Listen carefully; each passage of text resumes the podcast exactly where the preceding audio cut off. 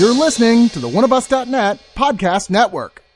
One of Us is a podcast and video network funded all but entirely by donations and subscriptions. We do accept pitches for audio based or banner ads, but on a case by case basis. If you're interested in that, contact us at oneofusnet at gmail.com. With the amount of audio and video content we generate, it is expensive and extremely time consuming to keep things running. Please go to the webpage oneofus.net and sign up for a subscription at two, five, ten, or $25 and get a ton of bonus content. One of Us needs and appreciates all your support.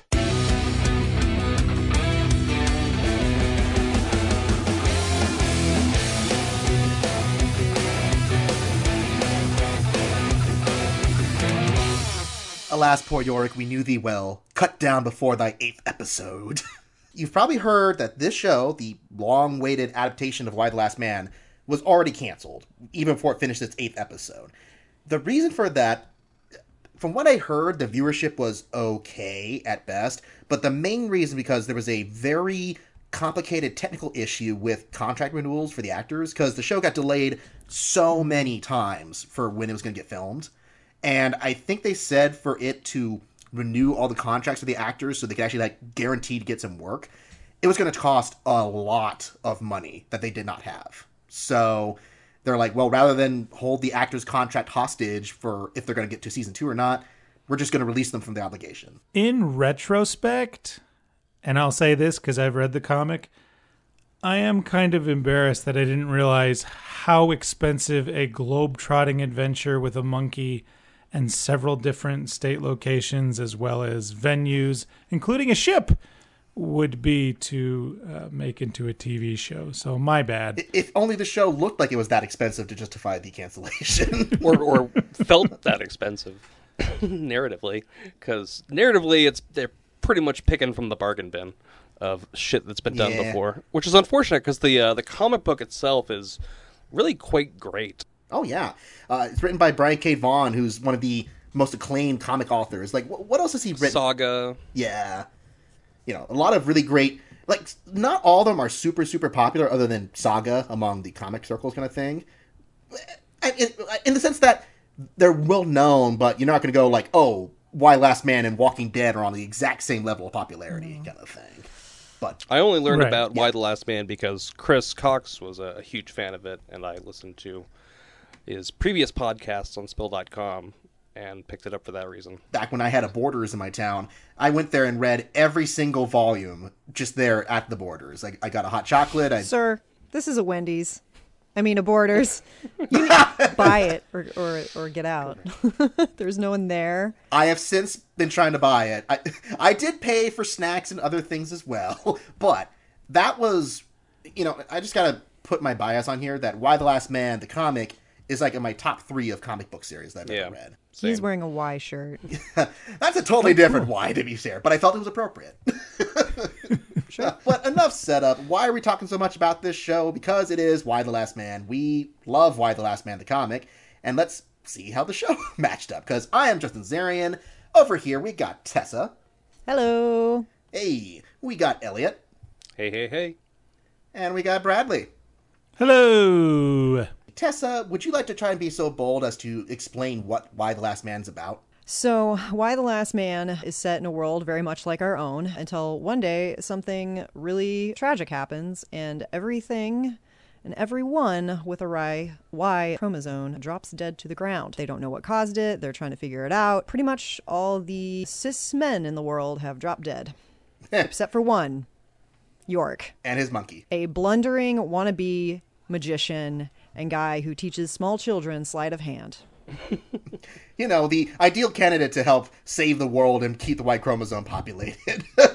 he's supposed to be like really good at like getting away and like getting out of things like he's supposed to be like an escape artist as well but i don't think at any point in this series does he use any of his skills as an escape artist to actually like get away from the bad guys He's a very blank slate in this series, and it's really quite to the detriment of the show, I would say. You're not really supposed to love him in the comics, but he's he's actually got a personality there. And yeah, as you're saying, you know, the magic and the escape artistry really comes into the story, and that was like I I completely forgot about that watching the show because he's such a mm-hmm. nothing guy. Yeah, let's not beat around the bush with that stuff because there's some problems with the way this show is written, in my opinion. Because the the source material is so good, and has so many great characters, and it feels like the showrunner here, Eliza Clark, and her team, kind of only took the cliff notes of a lot of stuff in the comic and then just decided to make their own show. On the one hand, they adapted some parts of the comic decently enough, and on the other hand, man, this show is boring. so boring. Well, it's so humorless. And there's a lot of dark humor in the comic. Like the obvious thing the amateur escape artist who practices getting out of a straitjacket every day escapes death when no one else did. How did he do it? Who knows? He doesn't know. Yeah, he doesn't know. like we, the audience, don't know when a magician does it. There's so much to laugh about, but this show is so dreary. Its uplifting moments are when terrible things happen to people you don't like. I just think that's kind of lame. The relationship, I'll just say right now and let you guys have your piece, between Ampersand and Yorick, probably one of my favorite things about the comic. Because as Tessa, you heard last time, I'm a person. This is my animal. Love is real and unconditional, and so is friendship. I'm like, uh, eh, whatever. Get that, that. That's silly. But Ampersand and Yorick broke the ideal of me in thinking that's phony. And I totally believed it to the last issue, and it's beautiful and wonderful. And poor Ampersand in this adaptation is relegated to ghost duties, as in he's never around, but we hear he exists. And that's the problem with having a, a monkey on set and trying to do CG and actual monkeys on, on you know present because they just can't do what they could in the comic. Was there ever an actual monkey on set? He looked like CG the entire time. No, when they were pitching like to make the movie as opposed to the series, they were going to have an actual monkey instead of CGI. I don't I don't think for this they had an actual monkey because I don't think the optics on that would have been great. I could be wrong, but I mean, we're in a pandemic and Yeah. so maybe having a monkey on set was maybe not ideal. I mean, what's Yeah. that adorable monkey from The Hangover up to? She's still kicking around, isn't she? that's just the thing with this is that when you say it's dreary, it's not just dreary like other dark shows is dreary. It just feels like it's so lifeless. It's just dry and hollow and slow, and it's not terribly surprising since Eliza Clark previously worked on stuff like The Killing and some other shows. Oh. But it just feels like there's no momentum. There's no drive. There's no clear focus as to what the characters are all trying to accomplish until what like the last two episodes when they started to actually move the plot forward. I really tried to dig into this show, but it just took forever for anything of significance to happen with these characters. Probably one of the worst parts of the show for me were the Daughters of the Amazon. Ooh. Really reminded me of the slowest, worst parts of The Walking Dead. Yeah, as you're saying, it's a very slow, meandering story with absolutely no thrust. Yeah, besides Missy Pyle playing the leader of the cult, her and Marin Ireland are the only good things about that part of the show, I thought. I kind of wish we were getting another season because I feel like there's a lot of promise here and a lot of good things and a lot of TV shows. If you think of some of your favorite TV shows, was the first season amazing? Maybe not. The first season of Buffy wasn't great.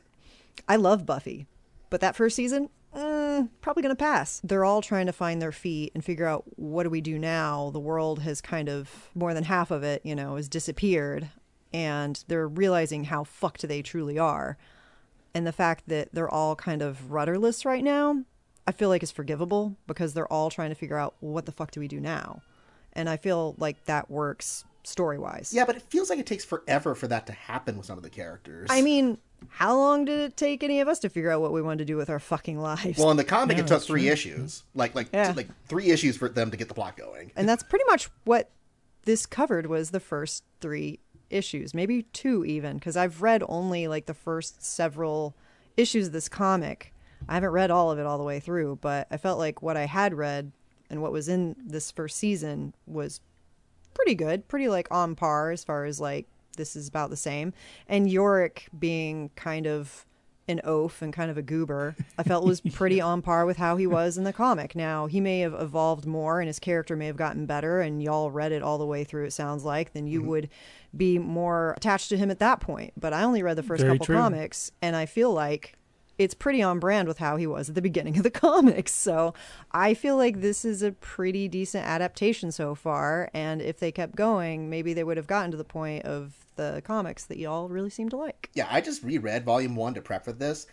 I don't feel like this is a very good adaptation because the problem is is that they really want to give all the other female characters and women characters and trans characters their own spotlight, which is good on paper. I think that's a really great idea.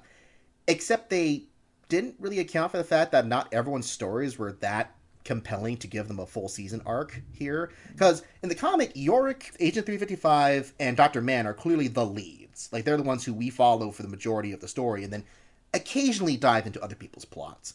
In this one, they give equal weight to those three characters Yorick's mother, who becomes the President of the United States in this version, Yorick's sister, who joins the whole stuff with the Amazons, kind of, sort of, the new trans best friend that she has in the story, the new characters for the Amazons, Amber Tamblyn's character, Marin Ireland's character. There's a lot of people they're trying to juggle, and I would say only maybe two of those plot lines were actually any good. Because anytime they focused on Yorick's and 355's plot, I thought both those actors were really, really good. Like, I really thought they nailed the dynamic of 355 and Yorick. And that's the most progressive plot in terms of moving the plot forward. And then the times where they would focus on characters like Missy Pyle or even Sam, played by Elliot Fletcher, the trans man character who's the friend of Hero's, their stories were really, really fascinating.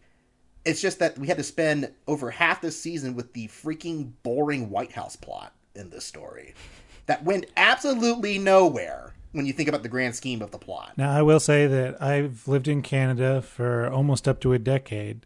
So this might just be me. If there was a cataclysmic event that took place in the world and more than half of us disappeared, how the line of successions work during apocalypse in uh, the White House would be the last thing on my mind. Maybe it's just me. But I also want to point out this show did a 180 for me when Yorick and Agent 355, played by Ashley Romans, meet up with Allison Mann, played by Diana Bang, because she's fantastic as Dr. Mann. I don't think anyone else could have done a better job. I really enjoyed that the trio from the comic was maybe it's nostalgia and rose colored glasses, but she's wonderful. And after that, I actually started enjoying all of the plots except for the White House stuff. The TV show only stuff it either worked really well or was a disaster and I didn't want to hear about it. So yeah, season one, you know, I think you had a point with that, Tessa. Yeah, it, it really feels like the problem that Preacher had with season Mm-hmm. one, where they took essentially the first issue of the comic and made a season out of it. And you just felt like you were stuck in that freaking town forever in that show. and this one kind of feels the same way. You're just stuck in this freaking White House with Diane Lane, who, I'm sorry, of all the actors in this, I thought Diane Lane was phoning it in hardcore in this show. Oh, Like, I, I didn't think so, but I'm a I'm a big fan. What it just felt like she had one speed throughout this whole show. And maybe it was just because they didn't really give her much to do dramatically, I felt like. Yeah, that's true. Her character's one note is like I'm trying to keep things together, which makes sense mm-hmm. given who she is. Yeah. But yeah, I mean it's it doesn't make for a very interesting role. No, and part of the problem there too is that with her and a lot of the other people, when we say that there's a worldwide event in this show, the way people react to it almost feels like it's an event that's only happening in the White House and in Boston. Because Yeah, there, there- there's so little scope of the world and people's emotional responses to it. Like it takes almost eight episodes for anyone to actually have an emotional reaction to the fact that half of the population is dead, outside of the oh, I guess we're all gonna die. Ah, oh, that really sucks. Oh, it feels this. it, it just it felt like it was so muted. So much of this comic it's based is whoa, the Drury's getting up to 12. So when the silver linings do come, they hit hard and they hit genuinely. Uh, me and my wife read this issue to issue together as it was being released, and she does not read comics. That's how positive, dreary, positive, dreary, amazingly inspirationally beautiful the comic was. This show is all doesn't life suck? Yeah, it does. Sucks more for that guy over there, though, huh? Or the woman over there. Like, can, can we get a, a little bit of silver lining out of someone, please? And either I missed it or it just didn't happen. It's very odd. Yeah, and, and occasionally Yorick will jump in to go waka waka just to try and occasionally inject some levity in this. Watching the first episode, I definitely reacted pretty strongly myself watching it. Who knew that watching a film about half of the world dying would elicit an emotional response? Well, sure. I got sure. I got a little weepy. I'm not gonna lie. I was like, oh Yeah. shit, this is really fucking heavy. So to Bradly's point, yes, this is not an upper. I mean, it got an emotional response out of me, and I don't really recall the comic book being hilarious, so I don't really know what y'all are talking about. But in the first volume, Diane, well, the character Diane's playing, Jennifer Brown, Caber tosses Yorick over her shoulder in that one scene when he sneaks up on her. That made me laugh out loud. That, like epi- uh, issue two, kind of thing. Yeah. Nothing like that happens in the show. Maybe I register humor differently than you, Tessa, but I don't know. There should be more dark humor, and there isn't. yeah. You know, I have a lot of things to say, and obviously we don't have the time to cover all of them, but I think one overriding point that kind of didn't work in this show's favor, aside from kind of flat directing and writing at certain points, I thought the show look was really cheap in terms of production value. Because clearly they shot this during COVID, and you can tell because there's whole sequences where there should be groups of people in Quoddy Fingers, and there's like 12 women lined up in front of a gate. The scale is so reduced, the the scope is so narrow, the, the cinematography is just kind of artless throughout most of this. I just never felt like it was more than just basic cable television levels of glossy. no, but I didn't expect it to be more than that. I don't know much about FX Hulu or their productions. I mean, well, even like stuff like Atlanta, which Atlanta is a very cheap show, but I feel like that was better looking compared to something like this. no, you're not wrong. I mean, it's shot like the X Files, you know, in a lot of ways, which isn't really a, a hit on the X Files, but it's just yeah, it's just got that very cheap, generic. We're gonna get the shots we need, you know, straight on, no interesting angles because we need to wrap this shit up.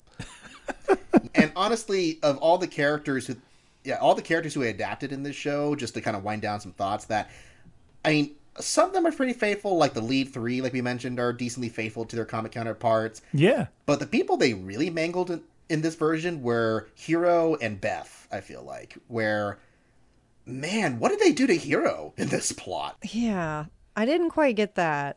It was a bit of quick of a turn. Well, who was she supposed to even be? She just seemed like the one event and then didn't get anything else to do. Mm-hmm. Yeah, well, and then the thing she does in the first episode is so laughably filmed that you couldn't take it seriously for the rest of the season. You're like, I feel like this is supposed to be heavy drama, but the way it happened, it was almost like like like pratfalls the way it occurred. Yeah. Well, it could have been, like I said earlier, some of that dark comedy, but even they and Olivia Thirlby is taking it so seriously. Like I wanted her to tell somebody what happened, what experience she went through, and I wanted the person she told to kind of laugh and be like, "Oh, uh, sorry." You know, because it is kind of funny given the circumstance what she did and then what happens an hour later. You know what I mean? Yeah, But they don't they don't let that breathe in anyway. It's just I'm bottling this up and now I'm a weird wandering listen to anybody who talks to me and be it their beck and call, whoever it is, it doesn't matter who. I'm a puppet to circumstance. And maybe that's the point, maybe it isn't. And I think Olivia Thirlby is great in a lot of things that she's in.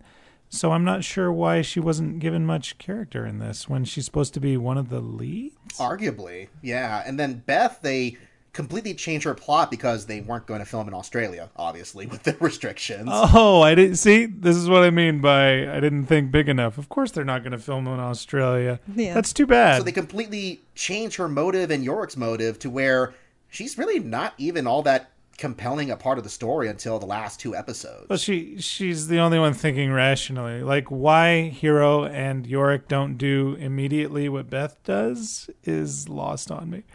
yeah. And, like why aren't you both headed to this location? It's so awkward. I feel like I could just ramble about stuff I think about this show, and I think we should wind down. if I'm any more vague, people will be like, "What is he even talking about?" Yeah, I was about to say we're dancing around the, the subject so much that I'm not even sure what we're talking about. And I watched the show. I, I apologize. Yeah. I know. I'm sorry. I really don't want to spoil stuff because I could. I could tell you note for note things that bugged me about this show from the like not just in terms of the in relation to the comic, but even in terms of just watching it as its own show. Because so I I watched almost every episode with my wife Lexi, who has never read the comic before, and I was really excited to see what she thought compared to what I thought.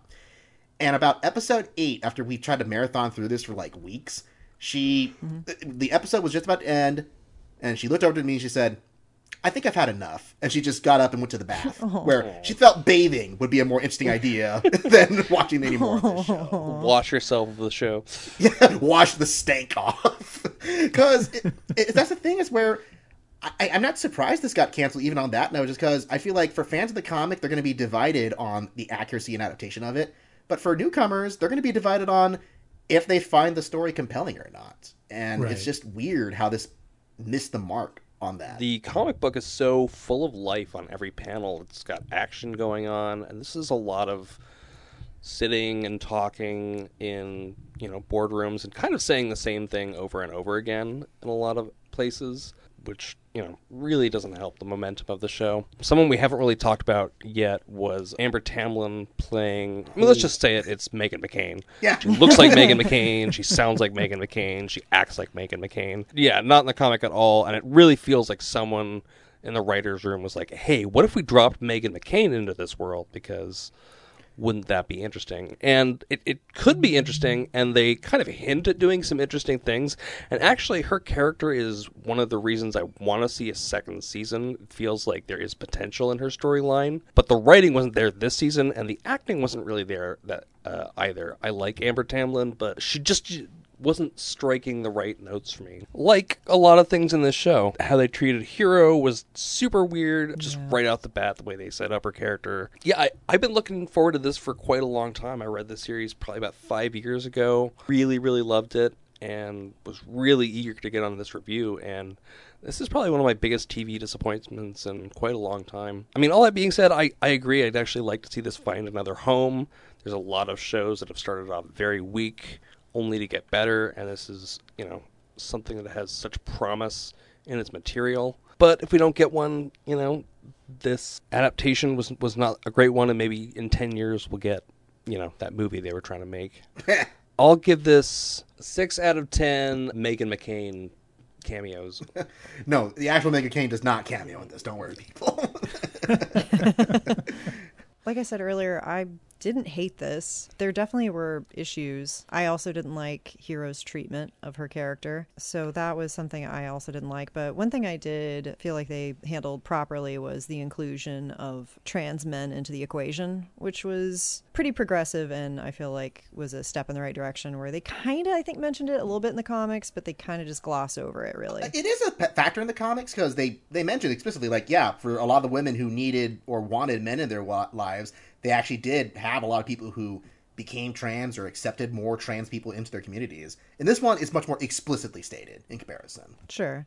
I knew that it was like kind of mentioned in the comics, but this they really just were like, yeah, this is a thing. They're not going to just kind of like have it be like a one-off conversation and then never see anybody that's trans. I don't know. I feel like they should give this another shot, a second season. I disagree with the Diane Lane phoning it in. I feel like she was playing someone who was having to step into a role as being president. I feel like she was composed and just trying to keep it together. I feel like Diane did a good job. I feel like Yorick maybe could have been a bit stronger. I don't know. There's just so many things. There's so many different moving parts and I think that's what's throwing everyone is there's all these disparate storylines that aren't quite interweaving yet, but eventually we're going to in some capacity. And I feel like they tied off a lot of loose ends there very quickly. They're like, "Oh, well, I guess we're not getting another season." Even though they filmed this before they knew that though, right? Or they did they kind of know? It was way filmed and finished before they even got the renewal status, which I'm sure they were all ready to get a second season going,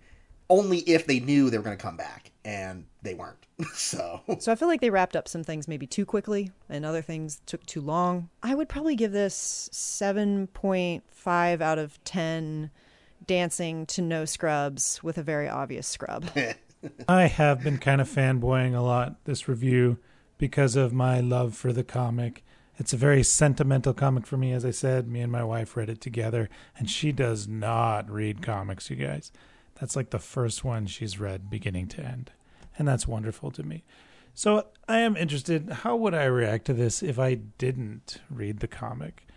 Uh, I know for sure I would love Missy Pyle as Roxanne kind of mentally and psychologically duking it out with Nora Brady, played by Marin Ireland. I actually very much enjoyed that beginning to end. And there really isn't anyone that's bad in this, in my opinion. I love the way Amber Tamblyn chews scenery. I don't think Meghan McCain would act the way that she does or say certain things that she said, running a train on Yorick to save mankind. Probably not. Yeah, which doesn't come up until her very last scene in the season. right. Uh, yeah, again, no, uh, sorry for that spoiler, but huh? And I, I was wondering what happened. I was just like, wait, where are we right now? who who's writing this? And really, my biggest nitpicks so dreary. Like, it's like a Futurama joke when you hear a window break and Fry go, What was that? And Bender's like, I don't know. We better start looting. Why is everyone like that in this show? Nobody has any noble or good qualities, and that's so strange. Because honestly, maybe it's because I've uh, lived in a ton of areas, but you can usually count on the kindness of strangers in a crisis, especially in towns and cities. We've all lived through that. We're old enough to remember seeing people on TV the 24 7 after 2001 of people helping strangers. So, not even a hint of that in the show was really bringing me down. Bradly, that that Orange is the New Black town was pretty all right. right? You're right. The, the yeah, actually, I appreciate that. I was surprised we didn't see some of the actors from that show in that scene. Yeah, they kind of were posturing as the bottom of the barrel, but they were the only humane characters this whole show. So yeah. I'll give this six half beaten to death boxes of corn pops.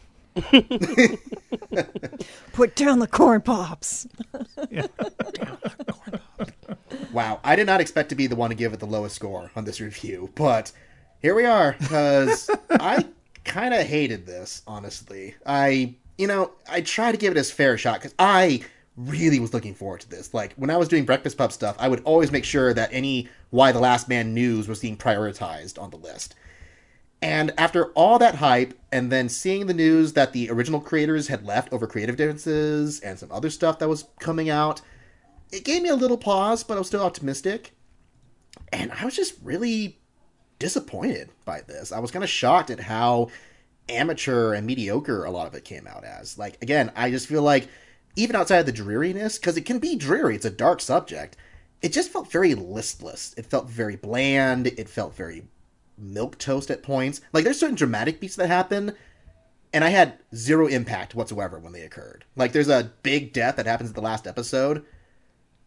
In the comic, that was a big thing. In the show, you're just like, oh, well, I mean, six of one, half dozen another kind of thing.